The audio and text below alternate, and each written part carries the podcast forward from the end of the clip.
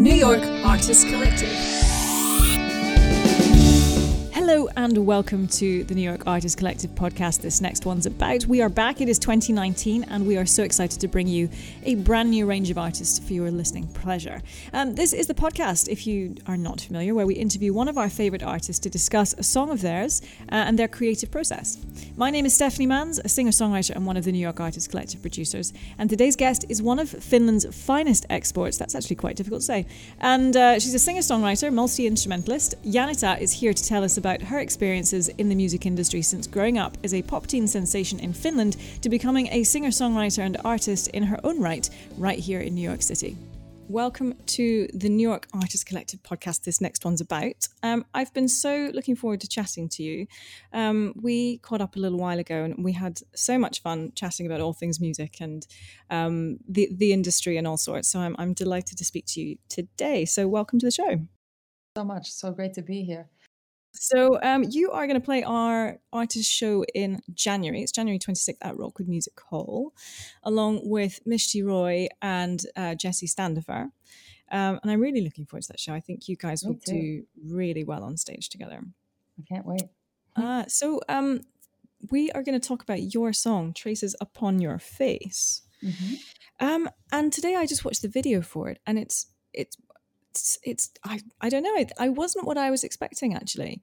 Um, it's sort of it's quite dark. It's quite haunting. Um, but you know, it there's I felt like there was like an element of hope there. Is that kind of what you were going for? Yeah, absolutely. I, I think there is a lot of hope in the song. Um, and and you're right, it is dark also. I actually made that video together with my uh, childhood sweetheart. We, we were childhood sweethearts when we were both 10 years old. Oh, yeah. Yeah for a couple of years there uh very close and and grew up and and he became this wonderful director and uh, you know we were friends even at, as adults and, and we wanted to work together. I was really impressed by some of his videos that were on his website and uh, and i saw that there was depth and, and and real insight to what he was doing so really excited to work with him and what we ended up doing was this uh, video puppets and was actually made in Barcelona. So I, I traveled all the way over there. The hand puppets were made by a woman named Leonor Margarita. And we were all there in that small room and moving the, the puppets. And, and uh, I even got to Oh, wow. handle some of the puppets and do some of the story. But um, it is based on the song. The song is about trust, you know, and the lack thereof. Wanting to trust and not being able to because of dark things in your past. But absolutely, the hope is there and that's that's what I'm going for, and that's what the character in the video is going for. there was a I thought it was quite a sweet moment where that sort of hand reached over, Mm-hmm. um, which I thought was very lovely. Yeah, and and you kind of you don't know whether the hand is is a good hand or a bad hand, but but I I prefer to think of it as a as a good hand. Certainly, that's what happened in my own life. so Yeah, no, because you're right. I was watching it going, I'm not sure. It it looks like a nice hand, yes, but I'm not sure. It is. And you kind of had to wait and see what was going to happen. It is, but sometimes even nice things have an ominous look to them at first. So it must have been fun to literally have a hand in the video. Yeah, it was. It was incredibly powerful. Although I have to say, I mean, I was there for a few days in a row, and you know, you, you keep moving your hand in a specific way for hours and hours, or not, maybe not even hours, maybe more like half an hour or so. I ended up having some sort of injury after repeated movements of my hand trying to trying to do something very specific a number of times and and so so I, I came to the conclusion this this kind of thing is not easy either you know being a puppeteer is not is not what you would think No, it's wonderful. Okay, well, let's have a listen, and then we can um, have a bit more of a chat about it. Do you want to introduce your your song? this is traces upon your face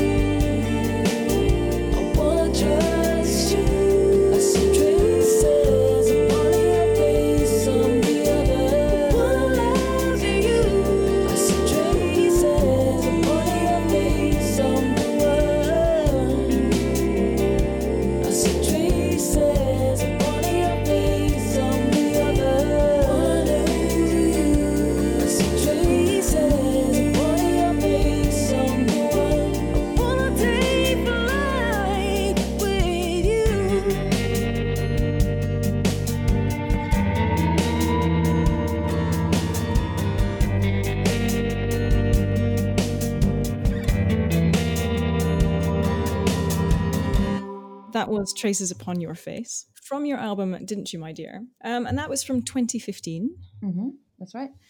And so let's let's go back. Let's go back to when you were you were a, a, a tiny wee thing, um, not a tiny wee thing. So you're from Finland That's right. originally, Mhm. and uh, you started your music career quite young. Mm, Yeah, I was uh, 13 years old. That's young. That is young. That must have been fun though, as a 13 year old pop star. Um, it was. It's certainly, I think, maybe mostly fun. I think there's also elements to it which, um, which are more challenging, uh, and and there are pressures that come along with, with you know, you're basically you're working like adults are at a very young age, and and uh, and also the responsibility of saying the right thing because you're in the public eye and speaking to the media, um, and you don't really know who you are just yet. So, so um, that's really challenging for a 13, 14 year old. But, um, but overall, I mean, music is what I've wanted to do ever since I was uh, very, very young. The fact that I, I got a chance to be a professional singer already at 13 years old, that was just amazing. And somehow you ended up in New York. Yeah. Uh, so I moved to New York uh, when I just turned 17, and uh, it was due to all the success that I'd been having in Finland, and and that had grown, and also it had grown into interest here in the states and in Europe, and um, and uh, I so I moved with my producer and manager when I was 17. And we were when we were chatting before, um, we- had quite an interesting conversation. As you know, you were saying that you got into music before really the digital era, when you know there was still money in music. this is true. Yeah. Yes, when people used to buy CDs and cassettes and records, you know.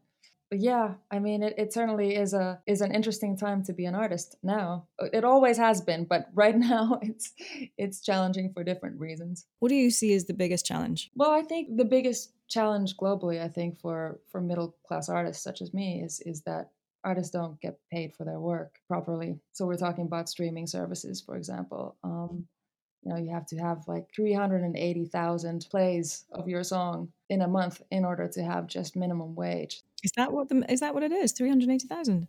If I'm not wrong, I, I believe those are the numbers. Yes, and it's it's pretty staggering, you know, because the only people who are making money off of streaming right now are you know the ones in the top pyramid, like uh, like one one percent of artists. So so the rest of us are really really having a challenging time time of it because streaming having started, um, people just don't buy records anymore, and that's how we used to make our living. So Uh, You know, a lot of it's obviously about touring and and if you can sell records, you know. And I, I in in terms of you know we were just chatting about uh, cassettes. You know, I, I know a lot of artists actually aren't doing aren't printing CDs anymore. They're just going straight with vinyl, mm-hmm.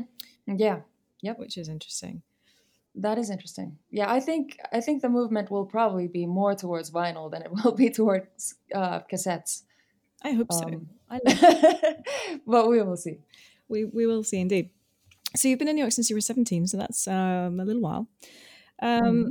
And you know some of the things that you've you've accomplished here have been have been really interesting. And, and you were saying that you had met Blake Morgan, which um, had sort of trans- transformed uh, your musical career. Yeah, that's right. So how did that come about? Meeting meeting Blake.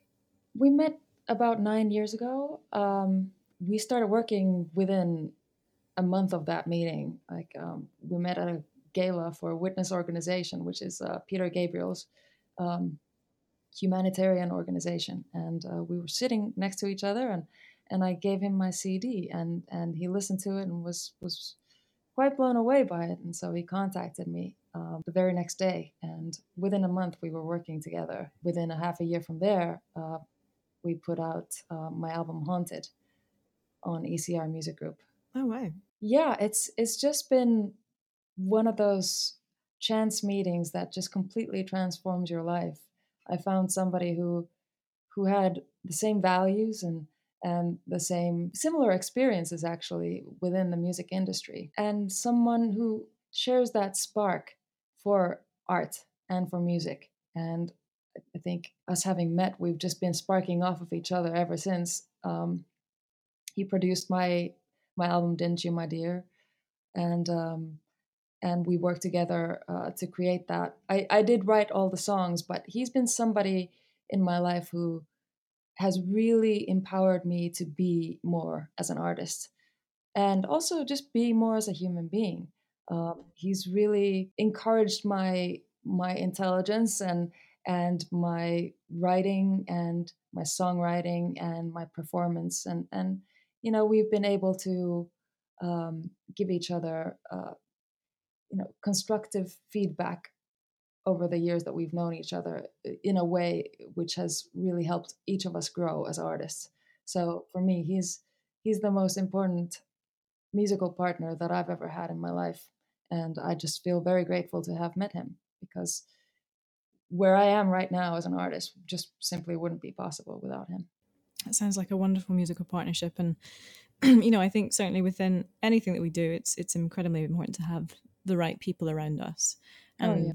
when when people talk about their successes in music, and they usually start by saying, you know, I had a really great support in terms of this person or that person. I never hear stories otherwise. That's exactly right. Yeah, all the the most inspiring stories about art and artists they they often come in pairs like i you know I was just watching this uh, documentary about toshiro mifune yesterday uh, who is um, a wonderful japanese actor who was the lead role in in 16 akira kurosawa movies and uh, it's just incredible when when you see that sort of magic happen in whatever field of art it is incredibly compelling and uh, you can understand how that collaboration would would lead to that sort of magic. I, I really feel like with Blake Morgan, I, I have a, a similar thing happening.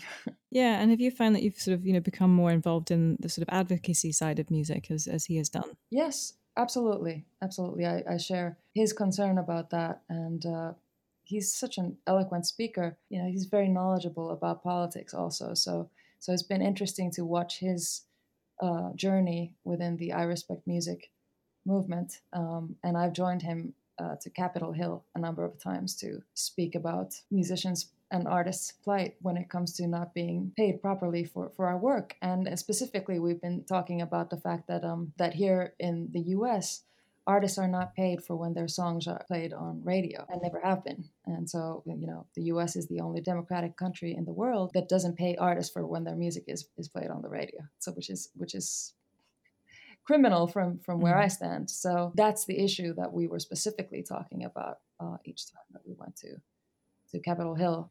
Yeah, I, I was never really sure. Like, obviously, when I found out about that, I think I was sort of blown away, and I, I didn't understand how that was possible and why it doesn't happen in the US um, versus why it happens anywhere else. And I think, you know, Blake had said that the artists don't get paid. I think the songwriters, you know, get get the royalties from that when it when it goes on air. Right. That's right. Mm-hmm the songwriters do, but the artists don't. Yeah. So, you know, for example, uh, Respect, mm-hmm. which Aretha Franklin sings, um, she never got paid a penny for for that song being on the radio, um, which is this is not right. She's a U.S. artist, and therefore, the rest of the countries in the world um, embargoed her money and didn't give it to her, even though they would pay the artists in their own countries for when their music were, was playing on the radio. That's a real big problem. And uh, US artists don't even understand that this is going on. I think, you know, I, w- I was speaking with another artist uh, the, the, other night, and um, just I think one thing I didn't understand either is, you know, musicians' health insurance uh, doesn't hugely exist, you know, in, in terms of being freelance. There are all the, the sort of things that people don't necessarily think about, and, you know, what comes along with being your own boss in terms of music. Right. Right. And I think I think there's like a gig economy going on across the board now, and uh, a lot more people are having to deal with the situation where you know they're having to figure out their health insurance on their own. There's there's some problems. it's it's tough, you know, but we do it because we love it, and I think that what's the in fact, let me ask you, what is the greatest thrill for you as a musician? Wow, what's your favorite part of it? Wow, well, I mean, there's there's so many, but I have to say however however down in the dumps I am in the world and whatever happens, I know that I have an outlet, you know.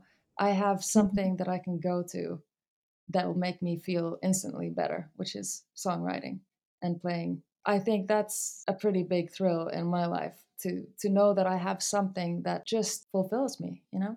Yeah, it's a it's a gift. And I, I think someone explained it to me once and said, you know, it is a gift. It is something that you were given. It's not yours. Right. And I find that a really interesting thought. Yeah, that is interesting. Yeah, it, it feels like it's it's something that's bigger than you, you know? Yeah. In terms of creating, actually, and I, I've I've heard, I think it was um, there's a there's a number of people who kind of describe it as this. But when you have an idea, what does it feel like? I mean, does it feel like it's sort of something that's sort of coming through you, and you have to get it down before you lose it? Yes and no. For me, ideas don't just come. I have to work for them or I have to give them space. I have to be able to stop, give it the, the space that it requires. And if I don't do that, the idea doesn't come at all. So when I do give it that space and time to happen, you know, I, I try to give it enough space so it can come out as a whole. And at some point, I realize, okay, now it's done. there it is this Mhm. is finished. I mean, not that the song is finished or that the idea is finished, but it's like I'm not going to get anything more out of this today, and I'm going to have to give myself another opportunity later on to to work on this. So, but I, I do think that creativity doesn't just happen on its own. It really requires you uh, Consistency. yeah, consistency and also putting it on on your agenda. Yeah, you can't just be waiting around for for inspiration to take place. You have to sit down and have it, if that makes sense. Turning it back to New York for a second and how long you've been here and the progressions that you've made within the city. And it's a very hard city to be an artist. I, I personally feel that there are a limited number of music venues that are open to original music. And there is a community there, but I think it just takes a while to tap into. And you have done a number of different things in terms of concert series. And I think you've recently finished one um, at Arlene's Grocery. You've done that for a little while. I, I did it for two years. That was uh, that was really transformative for me actually because it it gave me the opportunity to meet other artists because I had like a special guest for for each performance. I was doing a concert every other month at a venue, and and every time I had a special guest who I played a song with, either their song or or a cover song or my song, and it just gave me the opportunity to to see how other people work and see what other people are doing and just get to know other artists in the city. Mhm. It just kind of expanded my community and, and energized me and pushed me to try different things. Yeah, so I think you know that's certainly something that we're trying to do with the the artist collective is to kind of put people together and um, just put them on stage, see how, how they vibe together, and then you know we've certainly um, had a few artists kind of go off and, and do different things and different projects together, which is lovely for us to see. Um, so you know, with any luck, you may you may find a rapport on stage with someone, and you may create something new. So we are excited. so in terms of so what's coming up for you? What are you working on just now?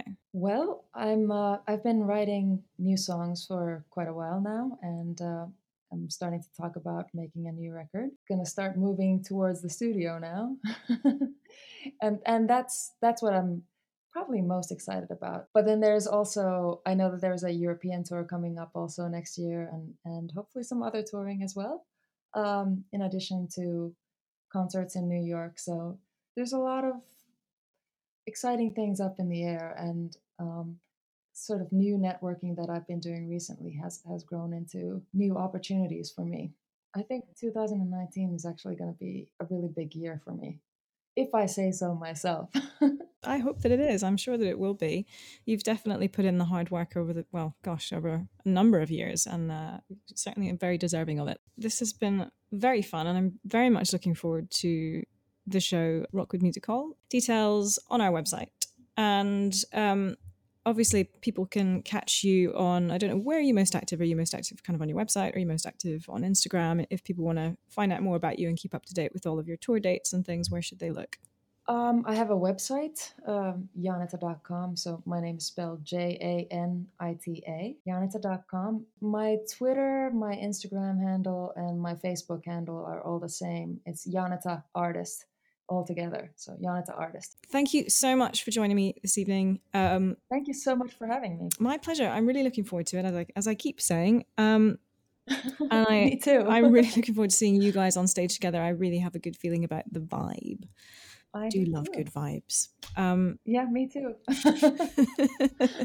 awesome. All right. Well, we'll speak to you soon. Yes, thank you. The very fabulous Janita. And you can catch her alongside Mishti and Jesse Standifer at Rockwood Music Hall on January 26th at 6 pm. Tickets for that are in our bio on Instagram at New York Artist Collective. And of course, you can find out more about Janita at Janita, that is J A N I T A dot com. And of course, uh, her links are in the episode details. Next week, we will be featuring the third and final artist from our upcoming show. Uh, Jesse Standifer, pop artist and LGBT activist, will be here uh, to tell us about one of her songs. So please do join us for that. I'm Stephanie Manns. Thank you so much for listening. See you next time. New York Artist Collective.